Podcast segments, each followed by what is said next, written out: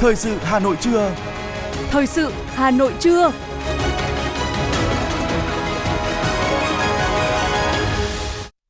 Kính chào quý vị và các bạn. Bây giờ là chương trình thời sự của Đài Phát thanh Truyền hình Hà Nội trên sóng phát thanh. Hôm nay thứ tư, ngày 12 tháng 7 năm 2023. Chương trình có những nội dung chính sau đây. Ủy viên Bộ Chính trị, Chủ tịch Quốc hội Vương Đình Huệ chủ trì phiên họp thứ 24 của Ủy ban Thường vụ Quốc hội. Chủ tịch Hội đồng Nhân dân thành phố Nguyễn Ngọc Tuấn dự khai mạc kỳ họp thứ 11 quận Tây Hồ. Việt Nam đoạt hai huy chương vàng Olympic toán quốc tế năm 2023. Cảnh giác trước cuộc gọi lợi dụng công nghệ deepfake thực hiện các cuộc gọi video với hình ảnh khuôn mặt giả mạo để lừa đảo. Phần tin thế giới có những thông tin. Tổ chức Hiệp ước Bắc Đại Tây Dương NATO chính thức thông qua kế hoạch phòng thủ toàn diện. Iraq đạt được thỏa thuận đổi dầu thô lấy khí đốt với Iran. Tai nạn giao thông liên hoàn tại Nigeria khiến 20 người thương vong. Sau đây là nội dung chi tiết. Thưa quý vị, sáng nay, ngày 12 tháng 7, tại nhà Quốc hội, thủ đô Hà Nội, Ủy viên Bộ Chính trị, Chủ tịch Quốc hội Vương Đình Huệ chủ trì và phát biểu khai mạc phiên họp thứ 24 của Ủy ban Thường vụ Quốc hội. Phát biểu khai mạc phiên họp, Chủ tịch Quốc hội Vương Đình Huệ cho biết, dự kiến trong 2,5 ngày làm việc, phiên họp thường kỳ tháng 7 năm 2023 của Ủy ban Thường vụ Quốc hội sẽ xem xét cho ý kiến về các nội dung quan trọng.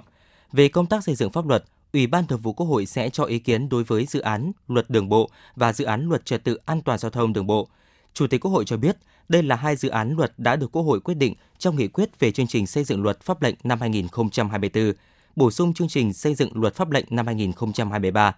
Theo tiến độ, Quốc hội sẽ xem xét cho ý kiến lần đầu tại kỳ họp thứ 6 và xem xét quyết định thông qua tại kỳ họp thứ 7. Ủy ban Thường vụ Quốc hội sẽ xem xét về biểu quyết thông qua nghị quyết về sắp xếp đơn vị hành chính cấp huyện, cấp xã giai đoạn 2023-2030. Theo Chủ tịch Quốc hội, dự thảo nghị quyết này sẽ được thông qua sẽ giúp chính phủ và các cơ quan, tổ chức hiệu quan, các địa phương phục vụ kịp thời cho Đại hội Đảng bộ các cấp, tiến tới Đại hội đại biểu toàn quốc lần thứ 14 của Đảng.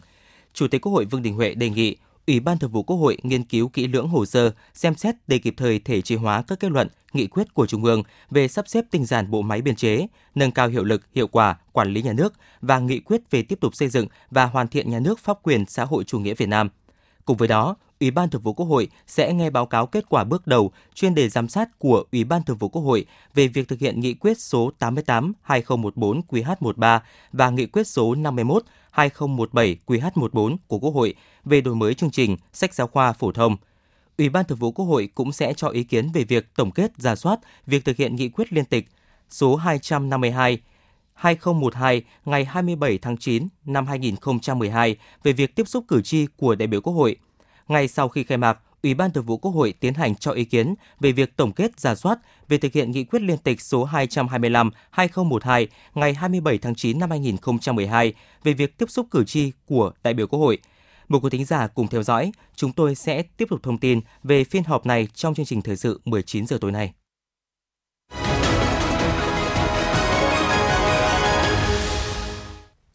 Chuyển sang những thông tin của thành phố. Thưa quý vị, sáng nay, Phó Bí thư Thành ủy, Chủ tịch Hội đồng Nhân dân thành phố Nguyễn Ngọc Tuấn đã về dự và phát biểu chỉ đạo tại kỳ họp thứ 11 Hội đồng Nhân dân quận Tây Hồ. 6 tháng đầu năm 2023, quận Tây Hồ đạt được nhiều kết quả quan trọng. Giá trị sản xuất ngành công nghiệp tăng 19,6%, thương mại dịch vụ tăng 51,9% so với cùng kỳ. Thu ngân sách ước đạt 1.200 tỷ đồng, đạt 55% kế hoạch thành phố giao. Các lĩnh vực văn hóa, xã hội tiếp tục được quan tâm đổi mới, đạt nhiều kết quả hoạt động của Hội đồng Nhân dân quận phát huy hiệu lực hiệu quả, hoạt động giám sát chất vấn, giải trình lan tỏa từ sự đổi mới của thành phố ngày càng thực chất. Ghi nhận những nỗ lực của quận Tây Hồ, Chủ tịch Hội đồng Nhân dân thành phố Nguyễn Ngọc Tuấn yêu cầu quận phải là địa phương đi đầu trong quản lý, phát triển đô thị, làm tốt công tác quản lý quy hoạch, quản lý đất đai, trật tự xây dựng. Bên cạnh đó, quận cũng phải thực hiện đồng bộ hiệu quả các giải pháp thúc đẩy phát triển kinh tế xã hội, an ninh quốc phòng, an sinh xã hội trên địa bàn, trong đó tập trung cải cách hành chính,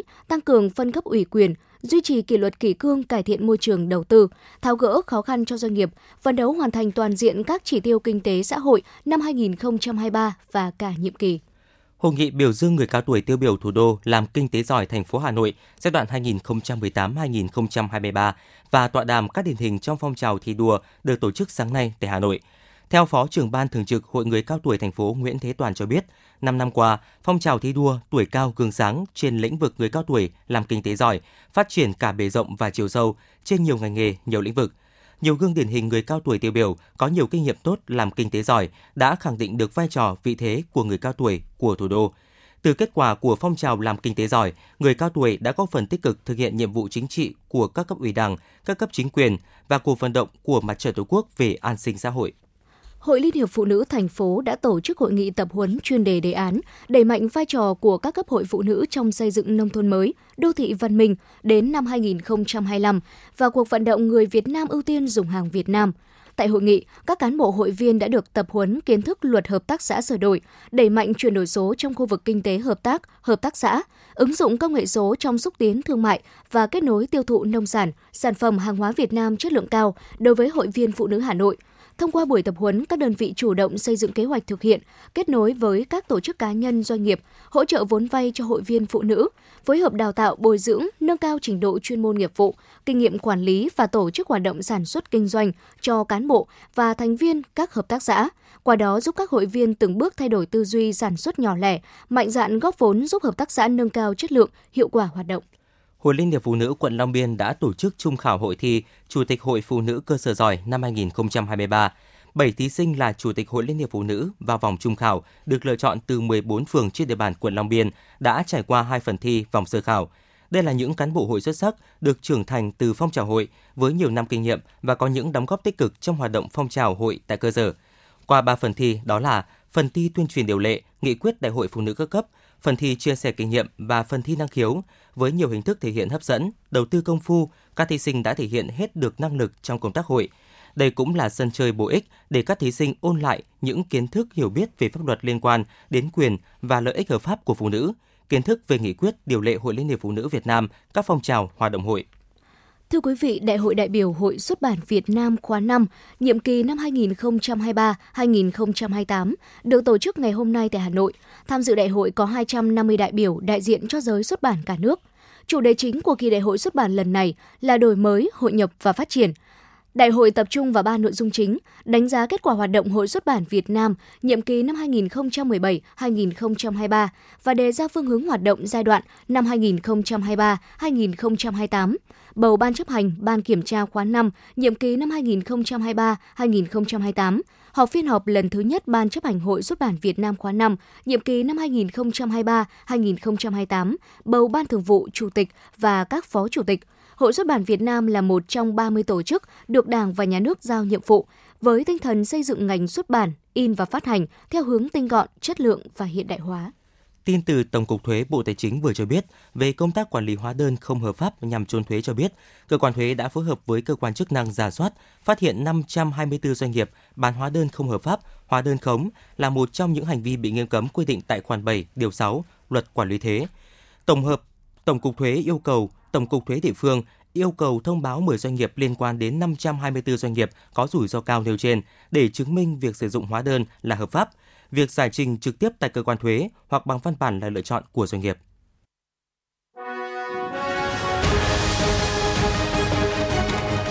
Thời sự Hà Nội, nhanh, chính xác, tương tác cao. Thời sự Hà Nội, nhanh, chính xác, tương tác cao.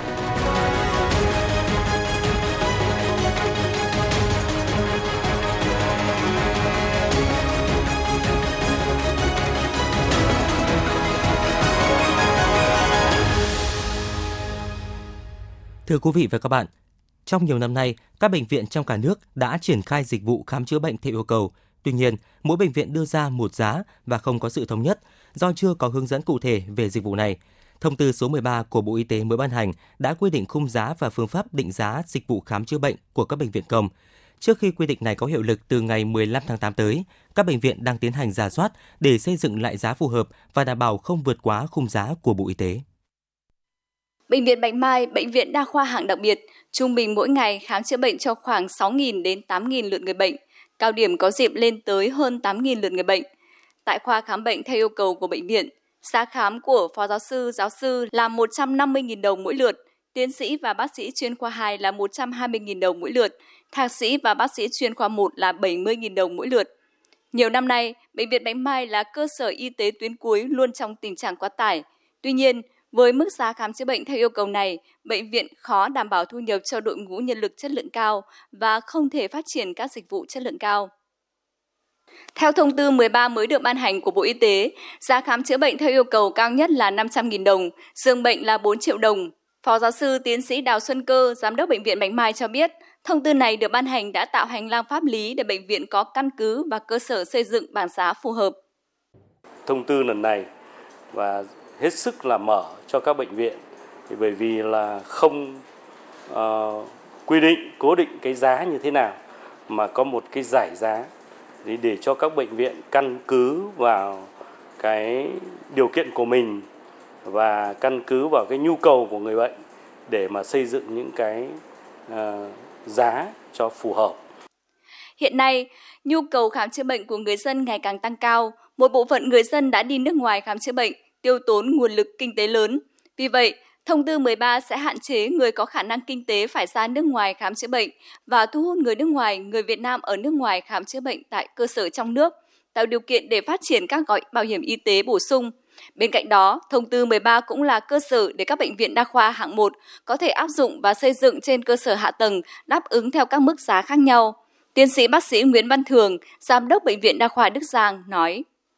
sau khi có cái giá này thì chúng tôi tham khảo. Có thể sẽ phải xây dựng uh, lại một chút nhưng xây dựng gì thì xây dựng thì bệnh viện cũng phải tính đến là cái nhóm bệnh nhân người ta có thể vào bệnh viện. Nếu xây dựng mà giá cao quá người ta không đến thì cũng lại không có tác dụng. Thông tư 13 cũng quy định khi những người bệnh đến khám chữa bệnh tại các bệnh viện không phải bệnh nhân chuyển tuyến, họ không có nhu cầu khám chữa bệnh theo yêu cầu thì không được phân luồng, ép buộc khám chữa bệnh theo yêu cầu và được lựa chọn khám chữa bệnh theo quy định đang có hiệu lực. Trước đây, khi chưa có thông tư 13, nhiều bệnh viện đã lạm dụng khám chữa bệnh theo yêu cầu, có những cơ sở khoa phòng có tới 60% giường theo yêu cầu, buộc bệnh nhân phải nằm giường dịch vụ với giá cao so với túi tiền của người bệnh. Tại thông tư 13, giá dịch vụ khám chữa bệnh theo yêu cầu được xây dựng trên 6 yếu tố bao gồm chi phí trực tiếp, tiền lương, quản lý, đề phòng rủi ro, khấu hao tài sản và chi phí tích lũy để lại để tái đầu tư. Để xây dựng khung giá này, Bộ Y tế đã khảo sát tại gần 100 bệnh viện từ trung ương đến tuyến huyện. Ông Dương Đức Thiện, Phó vụ trưởng vụ kế hoạch tài chính Bộ Y tế cho biết. Thì trước đây thì các cơ sở khám bệnh chữa bệnh thì xây dựng các ờ, mức giá dịch vụ khám bệnh chữa bệnh theo cầu ở trên ờ, cơ sở nhiều văn bản quy phạm văn bản quy phạm pháp luật khác nhau. Thì hiện nay với cái thông tư này thì các cơ sở y tế có một nguồn tham khảo cụ thể để xây dựng giá ờ, khám bệnh chữa bệnh phù hợp với điều kiện của cơ sở y tế và đảm bảo đúng quy định của pháp luật.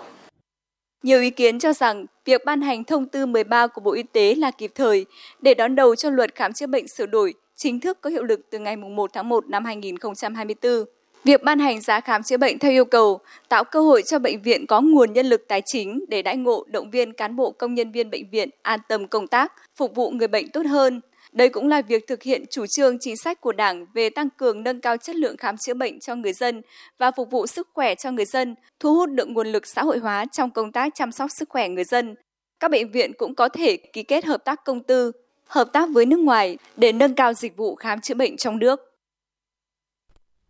Thưa quý vị, đây không phải là lần đầu tiên Bộ Y tế xây dựng thông tư về giá dịch vụ chăm sóc sức khỏe, khám chữa bệnh theo yêu cầu. Năm 2019, Bộ Y tế xây dựng một dự thảo tương tự với giá giường bệnh tại bệnh viện hạng đặc biệt, hạng 1 tối đa là 4 triệu đồng một ngày, giá khám cao nhất là 500.000 đồng một lần. Các cơ sở y tế khác giá không quá 400.000 đồng một lần. Tuy nhiên, Tại thời điểm đó, nếu xây dựng thông tư mới về giá dịch vụ khám chữa bệnh, mức tăng sẽ ảnh hưởng tới giá chỉ số tiêu dùng nên khung giá không được chính phủ phê duyệt. Sau đó, khung giá tiếp tục bị hoãn ban hành do dịch COVID-19 bùng phát và chính phủ yêu cầu không tăng giá dịch vụ y tế.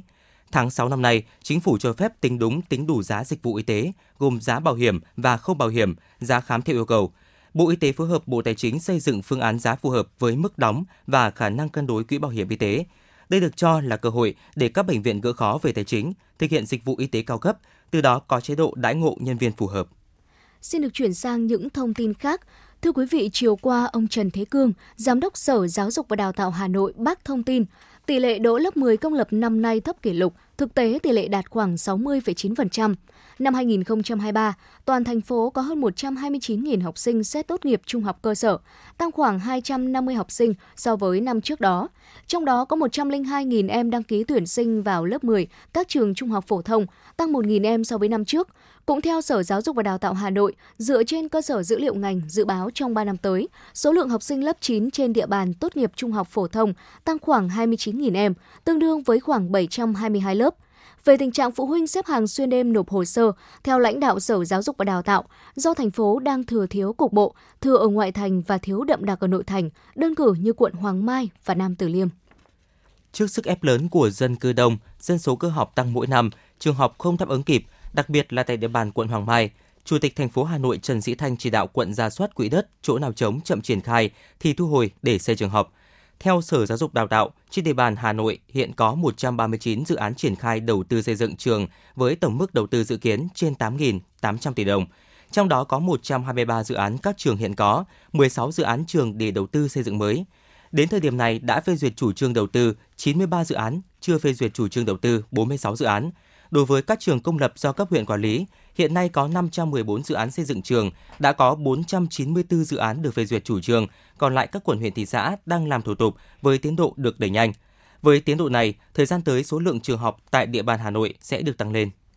Tin từ Bộ Giáo dục và Đào tạo, 6 học sinh Việt Nam tham dự Olympic toán quốc tế năm 2023 đều giành huy chương, gồm 2 huy chương vàng, 2 huy chương bạc và 2 huy chương đồng. Với thành tích này, Việt Nam xếp thứ 6 trong tổng số 112 quốc gia, vùng lãnh thổ tham dự kỳ thi năm nay. Hai học sinh đoạt huy chương vàng gồm Phạm Việt Hưng lớp 12A1, trường Trung học phổ thông chuyên khoa học tự nhiên, trường Đại học Khoa học tự nhiên, Đại học Quốc gia Hà Nội và Nguyễn An Thịnh lớp 12 tin, trường Trung học phổ thông chuyên Trần Phú, Hải Phòng. Hai học sinh đoạt huy chương bạc là Hoàng Tuấn Dũng lớp 12 toán 1, trường Trung học phổ thông chuyên Đại học Sư phạm Hà Nội và Nguyễn Đình Kiên lớp 11 toán, trường Trung học phổ thông chuyên Trần Phú Hải Phòng. Hai học sinh đoạt huy chương đồng là Khúc Đình Toàn lớp 12 toán, trường Trung học phổ thông chuyên Bắc Ninh và Trần Nguyễn Thanh Danh lớp 12 toán, trường phổ thông năng khiếu Đại học Quốc gia Thành phố Hồ Chí Minh. Olympic toán quốc tế năm 2023 tổ chức tại Nhật Bản từ ngày mùng 2 đến 12 tháng 7 năm 2023 với sự tham gia của 625 thí sinh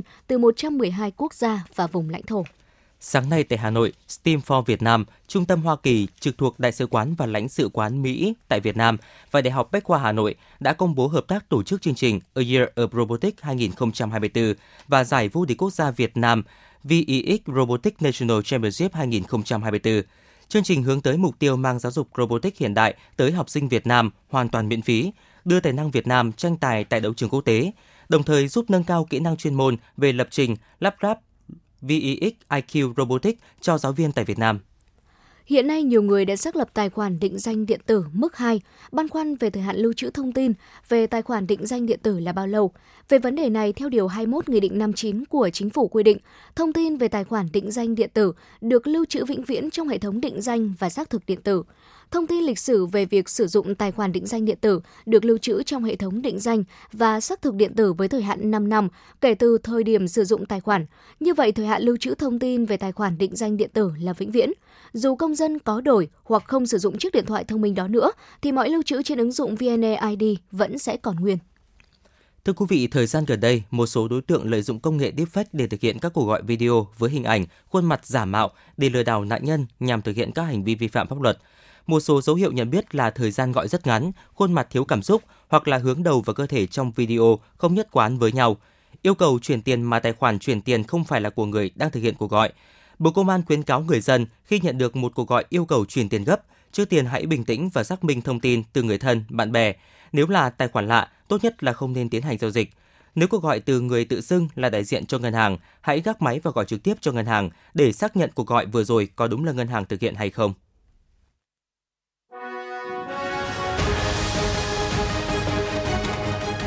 FM 90 cập nhật trên mọi cung đường. FM 90 cập nhật trên mọi cung đường.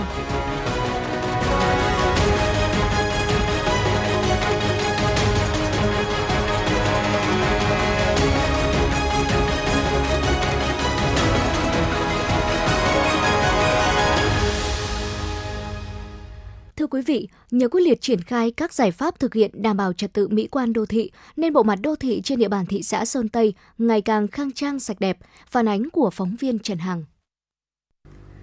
Phường Lê Lợi là khu vực đô thị cổ tập trung khá đông dân cư, lại có nhiều tuyến đường giao thông huyết mạch chạy qua, lưu lượng phương tiện tham gia giao thông lớn, nên công tác đảm bảo trật tự an toàn giao thông được Ban chỉ đạo 197 phường đặc biệt quan tâm. Ông Hoàng Trọng Thành, Phó Chủ tịch Ủy ban Nhân dân phường Lê Lợi cho biết, nhờ sự quyết liệt của cả hệ thống chính trị, đặc biệt là lực lượng công an phường, 6 tháng đầu năm, trên địa bàn phường không xảy ra vụ tai nạn giao thông nào, tình hình trật tự đô thị được duy trì và đảm bảo thông thoáng, sạch đẹp.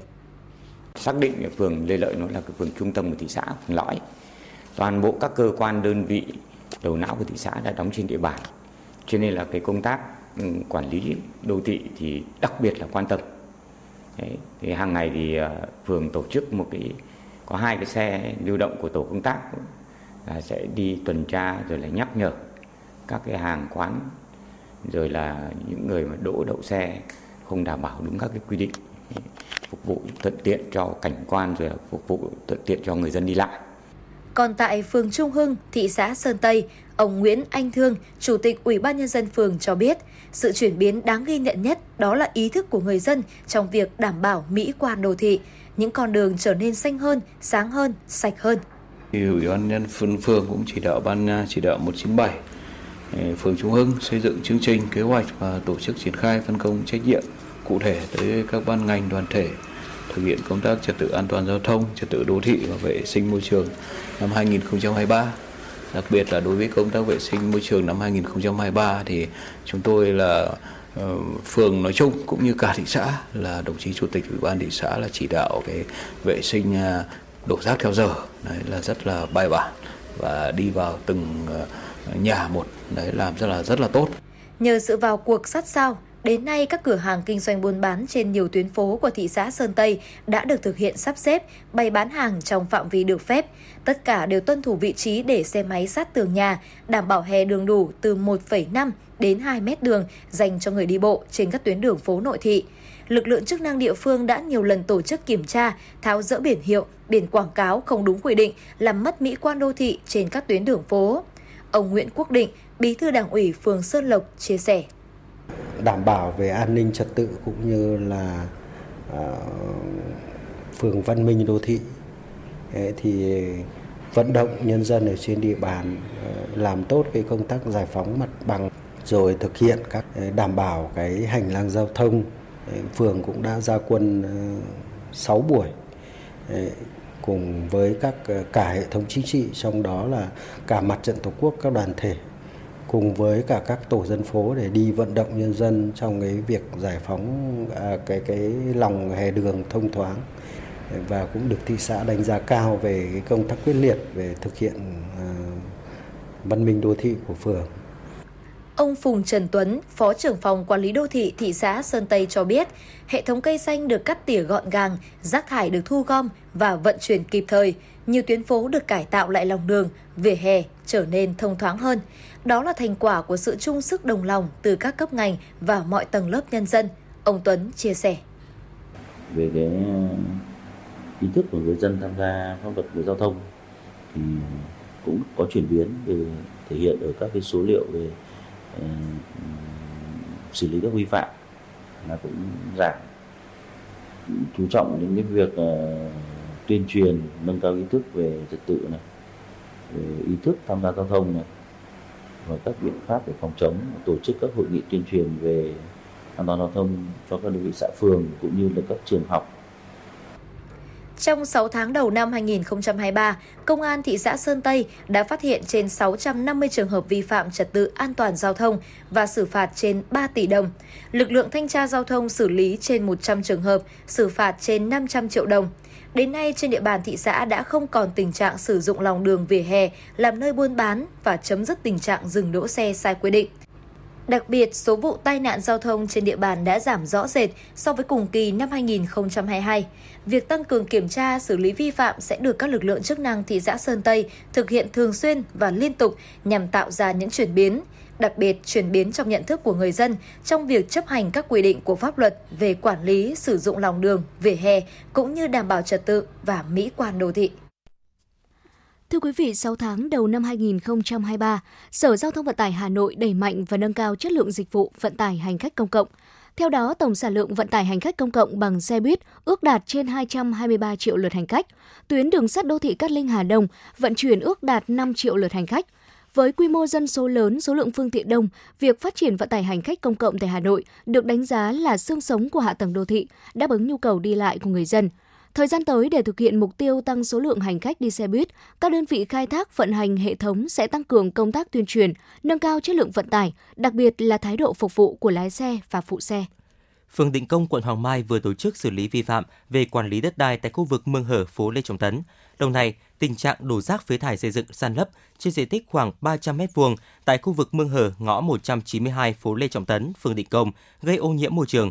Tiếp thu ý kiến phản ánh của người dân, Ủy ban nhân dân phường Định Công đã tổ chức xử lý vi phạm, tổ chức múc phế thải, rác thải, vận chuyển đến nơi tập kết theo đúng quy định, trả lại nguyên trạng ban đầu là mương thoát nước. Các lực lượng của phường cũng đã di chuyển hai container về nơi tập kết đúng quy định, dựng hàng rào chống lấn chiếm và chống đổ rác thải xuống mương thoát nước. Việc tổ chức xử lý vi phạm thực hiện đúng pháp luật, kiên quyết, dứt điểm, đảm bảo an toàn về tài sản cho các hộ dân xung quanh và lực lượng làm nhiệm vụ.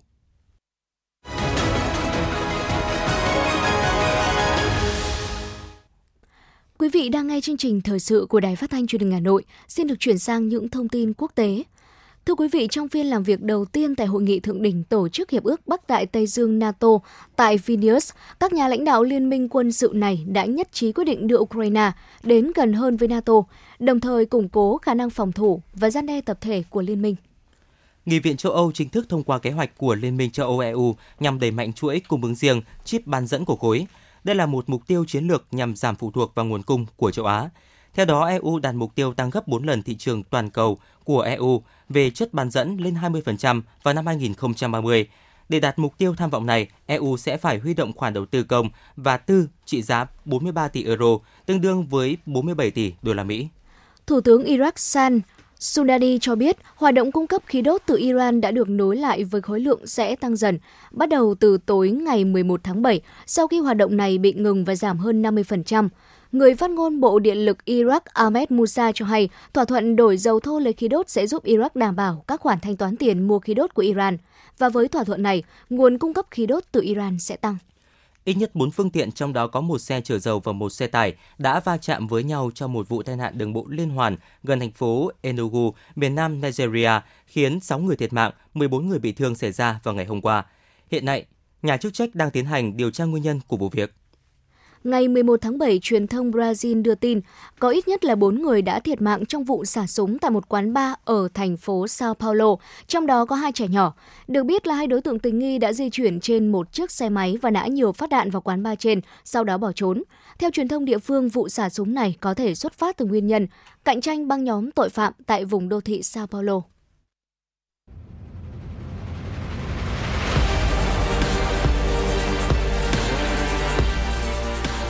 Bản tin thể thao. Bản tin thể thao.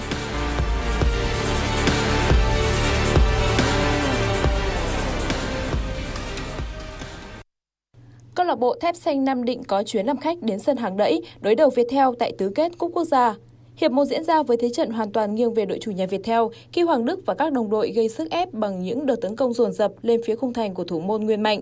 Phía bên kia chiến tuyến, Thép Xanh Nam Định chủ động chơi phòng ngự chặt chẽ, khiến 45 phút khép lại mà không có bàn thắng nào được ghi. Tuy nhiên, chỉ ngay khi hiệp 2 diễn ra được 10 phút, Jefferson Elias đã lập công đưa Việt Theo vươn lên dẫn trước. Có bàn thắng khai thông thế bế tắc, đội chủ nhà càng chơi thăng hoa. Đến phút 73, Jefferson Elias tiếp tục tỏa sáng, nhưng lần này là một pha kiến tạo thuận lợi để Nhâm Mạnh Dũng đệm bóng cận thành nhân đôi cách biệt. Quãng thời gian còn lại của trận đấu, đội khách Nam Định không tạo nên được bất ngờ sau nhiều nỗ lực tìm kiếm bàn gỡ, trong khi các cầu thủ Viettel chủ động bảo vệ thành quả. Khép lại 90 phút, thầy trò huấn luyện viên Thạch Bảo Khanh giành chiến thắng 2-0 để thẳng tiến vào bán kết Cúp Quốc gia. Diễn biến ở một trận đấu tứ kết Cúp Quốc gia khác là cuộc đối đầu giữa Hoàng Anh Gia Lai và BVF Công an Nhân dân trên sân Pleiku. Tại mùa giải V-League năm nay, đội bóng phố núi chỉ nằm trong nhóm đua trụ hạng ở giai đoạn 2, khiến thầy trò huấn luyện viên Kia Tisak đặt mục tiêu quan trọng cho cúp quốc gia. Với đội hình gồm hầu hết những nhân sự chủ chốt và thể hiện rõ quyết tâm giành chiến thắng trên sân nhà, Hoàng Anh Gia Lai để cao đội hình tấn công ngay từ đầu trận đấu. Tuy nhiên, trong lúc các đợt tấn công còn chưa mang lại hiệu quả, Hoàng Anh Gia Lai bất ngờ phải nhận bàn thua. Phút 18, thủ môn Tuấn Linh không xử lý tốt tình huống đá phạt của đội khách, tạo điều kiện để Trần Ngọc Sơn thực hiện cú đá bồi cận thành chính xác. Khoảng thời gian sau đó của hiệp 1 chứng kiến nỗ lực của Hoàng Anh Gia Lai khi rất nhiều cơ hội được tạo ra, chỉ tiếc rằng không thể chuyển hóa thành bàn. Bước sang đầu hiệp 2, trong một tình huống tấn công sắc bén của các cầu thủ chủ nhà, Tuấn Anh đã ghi bàn đẹp mắt để đưa trận đấu trở lại với vạch xuất phát. Những nỗ lực của cả đôi bên trong quãng thời gian còn lại cũng không thể có thêm được bàn thắng được ghi, khiến trận đấu phải phân định bằng loạt penalty đầy mấy rủi. Tại đây, các cầu thủ BVF Công an Nhân dân đã làm tốt hơn, qua đó giành chiến thắng 5-4 để có tấm vé vào bán kết Cúp Quốc gia. Dự báo thời tiết hôm nay ngày 12 tháng 7, thủ đô Hà Nội trời có mây ngày nắng nóng và nắng nóng gai gắt, chiều tối và đêm có lúc có mưa rào và rông, gió đông nam đến nam cấp 2, cấp 3, trong mưa rông có khả năng xảy ra lốc xét và gió rất mạnh. Quý thính giả vừa nghe chương trình thời sự của Đài Phát thanh và Truyền hình Hà Nội, chỉ đạo nội dung Nguyễn Kim Thiềm, chỉ đạo sản xuất Nguyễn Tiến Dũng, tổ chức sản xuất Trà My. Chương trình do biên tập viên Nguyễn Hằng, phát thanh viên Quang Minh Thu Thảo và kỹ thuật viên Duy Anh thực hiện. Thân mến chào tạm biệt.